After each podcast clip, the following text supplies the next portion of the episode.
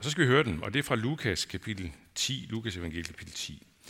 Så vendte Jesus sig til disciplen og sagde til dem, til dem alene, salige er de øjne, som ser det, I ser.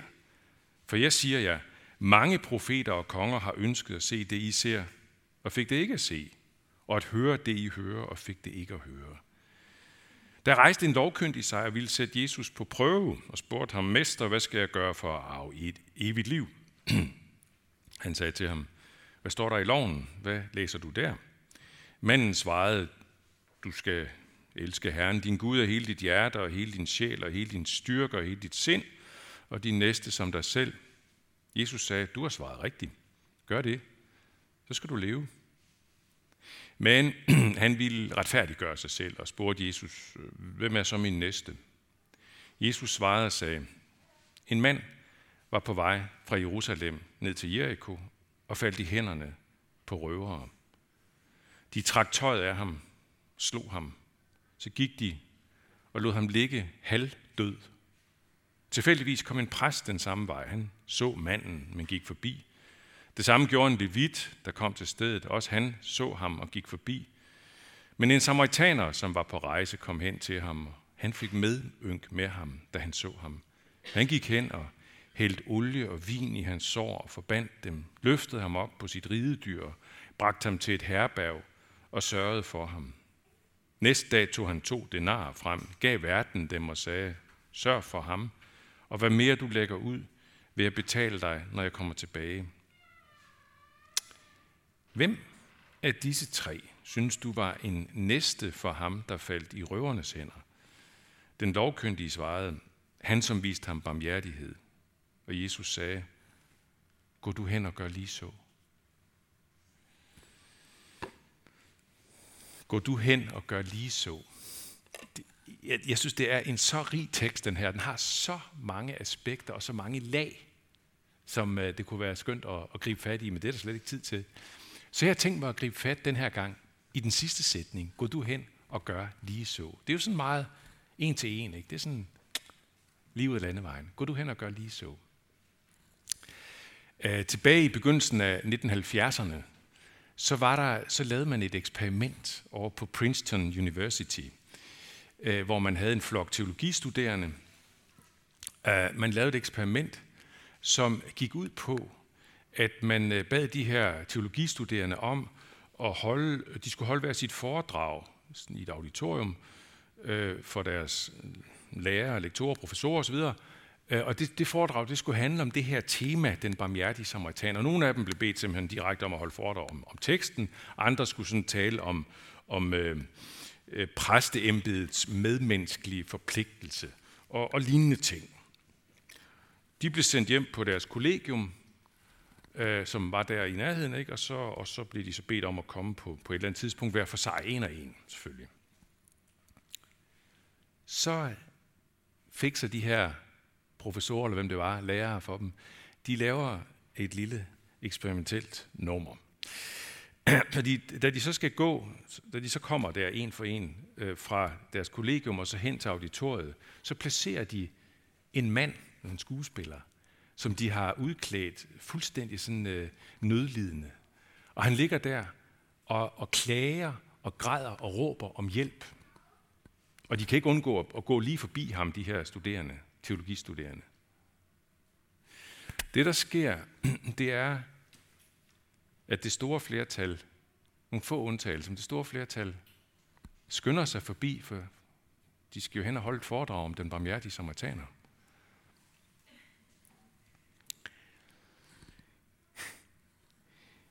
Den her følelse af, af travlhed og præstationsangst, præstationpres, det, det, det greb dem. Disse vortende præster. Hvor havde vi måske selv været i det der? Hvad havde vi gjort? Sådan en historie der, den kan jo vække både forarvelse i os og skamfølelse. Jeg ved ikke, hvad, hvad, hvis du sidder der nede i dag, og, og du ikke lige vil betegne dig selv som et kristen menneske, mere sådan, søge en billede mod afstand af det. Jeg ved ikke, hvad du tænker, om du bliver Om du får den der følelse, det, det er jo det der, det er meget tydeligt. Det, det, det er jo præcis det, der er problemet med de kristne, ikke? det er, at de, øh, de har så mange fine ord om kærlighed og næstekærlighed, man skal være god, men det er bare tomhed, når det kommer til stykket, når det virkelig kommer til stykket.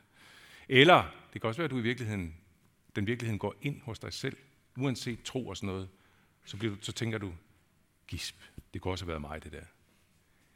Eller du som vi, som er troende, vi som er helt bevidst troende kristne, hvad tænker vi? Jeg tænker, at vi gribes af skamfølelse. Det tænker jeg, at vi gør. Skamfølelse. Gisp. Gik de bare forbi, ville jeg have gjort det samme. Det kan også være, at vi, jeg tænker også, at vi kan blive grebet af en anden type skamfølelse, eller vi som tror. Den her skamfølelse, som måske kan udtrykkes på den her måde, åh oh ja, det er, jo sådan, det er jo sådan, jeg er i bund og grund. Det er jo sådan, jeg er. Ukærlig, ubarmhjertig, selvoptaget, præstationsoptaget. Jeg er, når alt kommer til alt, en, en ego, et egoist ind til benet. Jeg er en sønder, som det hedder, ind til benet, som har brug for, som virkelig har brug for sønderens forladelse, som har brug for Jesus altså. Hold nu fast, mand. Det må jeg bare sige. Ikke? Og, og, og, og bliver det i øvrigt ikke også bekræftet af det, som Mette læste herop fra, fra Galaterbrevet? Bliver det ikke også bekræftet, at det, det er essensen af det? Der, hvor, hvor vi hørte for eksempel sådan her, fordi vi ved, at et menneske ikke gøres retfærdig af lovgærninger, men kun ved tro på Jesus Kristus, har vi også sat vores lid til Jesus, til Kristus Jesus, for at gøre os retfærdige af tro på Kristus og ikke af lovgærninger. Her er det, her er det. Den kristne frisættelse. Ikke? Her er evangeliet. Fri for, ja, fri for, for, for gode gerninger. Ikke? Jesus er der. Sønderens forladelse. Jeg kan næsten se på jer, tror jeg, at der er et eller andet, der, der ikke rigtig bliver rigtigt, vel? Når det er sådan, vi tænker. Der er et eller andet, der murer. Der er en rød lampe, der lyser eller sådan noget. Der er noget, vi har misforstået. Hvis vi tror, at erkendelsen af vores basale og uophørlige behov for syndernes forladelse, det betyder frisættelse fra næste kærlighed. Så er der noget, vi ikke har forstået, ikke? Så har vi ikke engang forstået Galaterbrevet. Galaterbrevet, som er det brev af Paulus' 13 breve, hvor han allerskarpest taler imod lovgærningerne som vejen til Gud. Du skal gøre gode gerninger, så, så kan det være, at Gud han, han tager imod dig. Han er så knivskarp i Galaterbrevet. Han er virkelig skarp der. Men når han så når hen mod slutningen, hen i kapitel 5, det står seks kapitler, hen i kapitel 5, så når han til sådan en, en konkluderende ting, hvor han skriver sådan her, måske kan vi få det op på, på skærmen også. I Kristus Jesus gør det hverken fra eller til, om man er omskåret eller ej. Omskærelsen, det er på en måde et slags samle, øh, samlebegreb for, for alt det, han beskriver i det her brev. Omskærelsen som en af de her gerninger, man skal gøre, den her gamle testament, du skal omskæres, ikke også, for at være i pagt med Gud. Men alt muligt andet, det er ikke helt det her lovgærningsnåde, omskærelsen. I Kristus Jesus gør det hverken fra eller til, om man er omskåret eller ej. Så kommer det. Men det gør tro virksom i kærlighed. Bums. Galaterbrød. Tro virksom i kærlighed. Og der er også noget andet, vi misforstår, hvis vi tror, hvis vi tror, at næstekærlighed, at godhed mod andre, at det mest af alt er et meget, det er noget meget tungt og noget meget krævende. Det er et meget vanskeligt liv. Det kan det være. Det kan det bestemt være. Men hvis vi tror, at det er, det er ligesom grundtonen i det, så er der noget, vi heller ikke har forstået. Godheden mod andre sætter os fri. Godheden mod andre giver os det, som vi kan kalde for selvforglemmelsens frisættelse. Kender du det? det? Det er jeg ret sikker på, at alle herinde har, har haft momenter og oplevelser af. Øhm, at man fra tid til anden har kunne gribe sig selv i selvforglemmelsens befrielse. Altså at du pludselig opdager, at du nu her i et stykke tid faktisk har, har været fuldstændig optaget af et andet menneskes velbefindende. Du, du har ligesom bare været fanget helt ind af det og, og skulle gøre et eller andet for det her andet menneske. Og så opdager du, at du i den her tid har været fuldstændig sat fri af din egen selvoptagethed af dine egne behov, af dine egne problemer og alt det, du selv synes, du har skulle kæmpe med. Men den her optagethed af et andet menneske, den satte dig fri i den her tid. Lignelsen om den barmhjertige samaritaner er, som jeg sagde indledningsvis, en ufattelig rig lignelse med enormt mange lag, mange aspekter. Blandt andet også det aspekt, som der kunne være holdt en helt prædiken om, at det er os, der er den nødstede, den nødlidende, den halvdøde. Og at Jesus er samaritaneren, som offrer alt for at redde os. Det kunne jeg holde en helt prædiken om. Og det er, det, er jo et, det er jo et aspekt, det er et moment, der melder sig igen og igen i, i, i kirken, i gudstjenesten, i vores liv, i vores tro. Det er selve den kristne tros omdrejningspunkt, det er den kristne tros DNA, essensen af den kristne tro. Ikke? Tilgivelsen, nåden fra denne barmhjertige samaritaner. Og det melder sig også ved enhver gudstjeneste. Vi skal have nadver om lidt, ikke? Så, så, så kommer I op her, og så det er Jesu Kristi læme, det er Jesu Kristi blod. Her er offeret for dig. Her er nåden, her er tilgivelsen. Men det ændrer ikke ved, at lignelsen også har en meget, meget ligefremt budskab. Meget enkelt og ligefremt. Gå du hen og gør lige så. Gå du hen og gør lige så. Og deri ligger ikke et tungt krav, et ubærligt krav. Åh, oh, jeg kan ikke. Jeg er og bliver en egoist. Jeg, jeg, jeg har ikke det der. Jeg kan ikke det der. Ja, ja.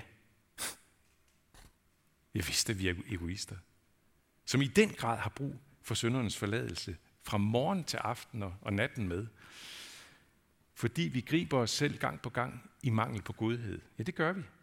Men betyder det så, at så aflyser Jesus budet om godhed? Nej da, det gør det ikke. Overhovedet ikke. Han siger, Gå du hen og gør lige så. Rejs dig igen. Når du har grebet dig endnu en gang i at mangle godhed, rejs dig igen. Gå du hen og gør lige så. Tag fat igen med det gode. Der er noget i det her, som handler også om, at Jesus anerkender os. Han anerkender os i den grad. Han tror på os, når han fortæller os den her lignelse. Han giver os selvforglemmelsens gave, som er meget mere en gave end en opgave. En gave, ja. Her for nylig, så, øh, for en uges tid siden, så blev jeg gjort opmærksom på, at man kan gå ind på nettet, og så kan man kigge på det, der hedder videnskab.dk. Og der kan man finde 10 gode råd mod øh, stress. Og et af rådene lyder, gør godt mod dit medmenneske. Ja, det letter stresset i dig. Dengang jeg var var præst på Nørrebro for et par år siden, øh, og det har jeg også nok nævnt et par gange før, måske hissen og pisten i en prædiken eller hvad, øh, der, der var det en, øh, en øh, til dels ret tung tid for mig, og hvorfor det var det, det er lige meget, øh, men det var det, og en morgen så kan jeg huske, at jeg vågnede og var meget, meget tung øh, til sinds, meget trist i mit sind. Og formiddagen gik bare med den der tunghed og tristhed. Jeg tror, jeg gik og moslede lidt rundt derhjemme i lejligheden. Og så havde jeg så over middag, så havde jeg et par aftaler. Jeg skulle ud og besøge øh, to forskellige mennesker. Jeg kendte dem ikke, men det var nogle aftaler, jeg havde. Øh, og så kom jeg ud og besøger dem hver for sig. Og så kom, løber jeg ind i to meget, meget, meget svære livshistorier. Og som jeg bare sidder og lytter til og spørger en til osv. Ikke? Og så sådan u, u, altså ubevidst, men så da jeg kommer hjem, så opdager jeg, at tristheden er fuldstændig forduftet fra mit eget sind. Uden at jeg har tænkt over det uden at jeg er gået bevidst efter det. Det var selvforglemmelsens frisættelse. Jeg blev ført ind i et andet fokus end mine egne problemer.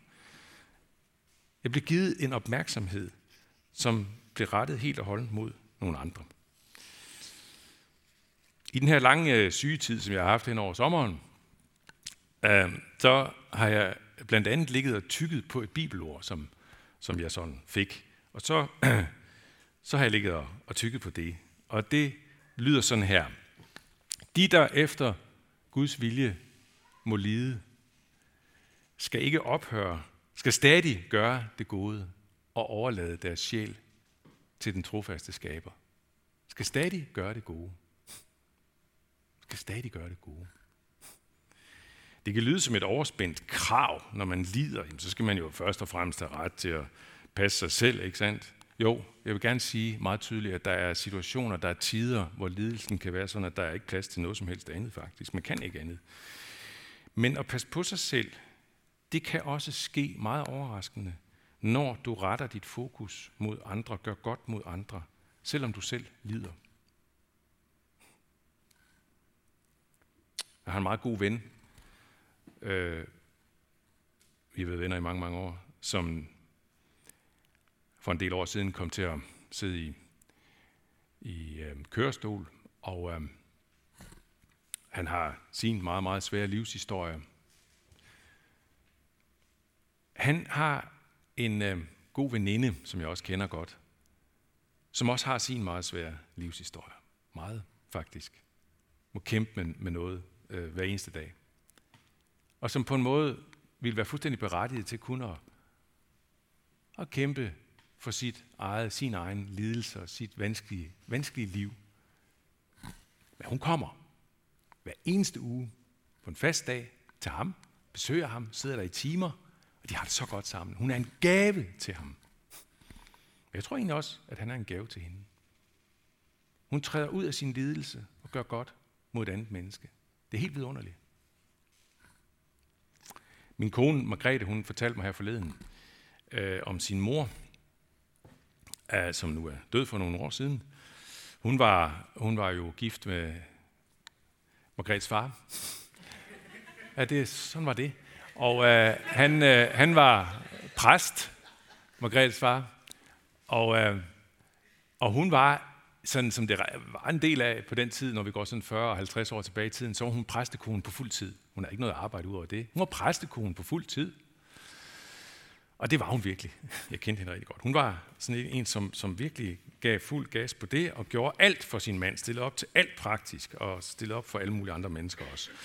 Også, også når, når der kom fine gæster hjem. Det kunne der godt gøre til den her fine præst. kom fine gæster hjem til hjemmet der, og der skulle lave, serveres god kaffe eller god middagsmad osv. Det gjorde hun bare. Men lige netop det gav hende ikke stor glæde. Det gjorde det faktisk ikke. Det gjorde hende anspændt. Det gjorde hende presset, nervøs. Det gav hende ingen glæde, men besøg alle de her fine folk. Det, der gav hende stor glæde og virkelig livsenergi, fortalte min kone, det var, når hun tog ud til en enlig mor, hjalp hende med børnene, eller når hun tog ud til en eller anden socialt udsat, og hjalp dem med praktiske ting. Det gav hende meget, meget stor glæde. Nu her om, øh, om ikke så mange dage, så er der jo 20 års, øh, hvad skal vi sige, mindedag eller sådan noget for 11. september 2001, ikke? De to tårne i New York. Uh, jeg ved ikke, om I uh, har hørt om det, det har jeg sikkert nogen af jer hørt om, at før det var den største terroraktion, der havde fundet sted på amerikansk jord i, i nyere tid. Det var i øh, uh, 1995 i Oklahoma City, hvor øh, der, der var et øh, menneske, der fik sprængt en bombe, så 168 mennesker mistede livet. Det, blev, øh, det var en, en Irak-soldater-veteran, øh, som hed Timothy McWay, som, som lavede det der. Blandt offrene, der var der en 23-årig Julie Marie, øh, hvis far hed øh, Bud Welsh. Det var altså hans datter, hun var også død af den der sprængning. Ham her, Bud Welsh, han har senere hen skrevet og fortalt om, hvordan han var fyldt til randen af vrede og had, og bare havde et eneste ønske, og det var, at denne Timothy Way måtte brænde i helvede. Og han, han øh, han sagde, at, at jeg ville have selv have dræbt ham, hvis det var muligt for mig. Men så, som, som ugerne gik, månederne gik, så, så kommer han til at tænke på noget, som datteren havde sagt flere gange, når de sådan talte sammen. Hun havde sagt, henrettelser, altså dødsstraf, ikke? henrettelser nære hadet. Og hun har talt meget om forsoningen som vejen frem. Og han begynder at tænke over det her. Og han får en eller anden følelse af, at han måske skal prøve at gå den vej og bryde hadets cirkel i sig selv. Så han får arrangeret et møde med Timothy Ways familie, far og nogle søskende og noget andet der, familien. Og det blev et fuldstændig afgørende vendepunkt for ham. Fra dag af begyndte han at rejse rundt og tale for forsoning og imod dødsstraf. Han fortalte, at der skete det mærkelige, da han mødtes med, Maguays familie, at han begyndte at elske de her mennesker, da han sad der. Og så fortæller han sådan her, jeg har aldrig følt mig så tæt på Gud, som da jeg sad der.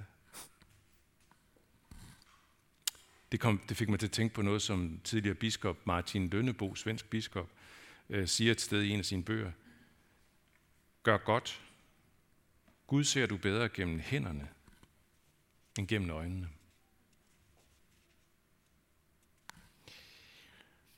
Ja. Yeah. Lad os gribe øh, næste kærlighedens gave. Den, som vi selv har fået fra andre, og som vi kan give videre med stor glæde. Lad os gå hen og gøre lige så.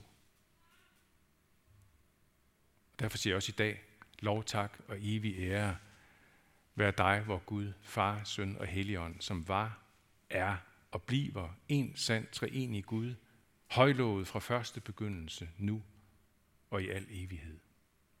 Amen.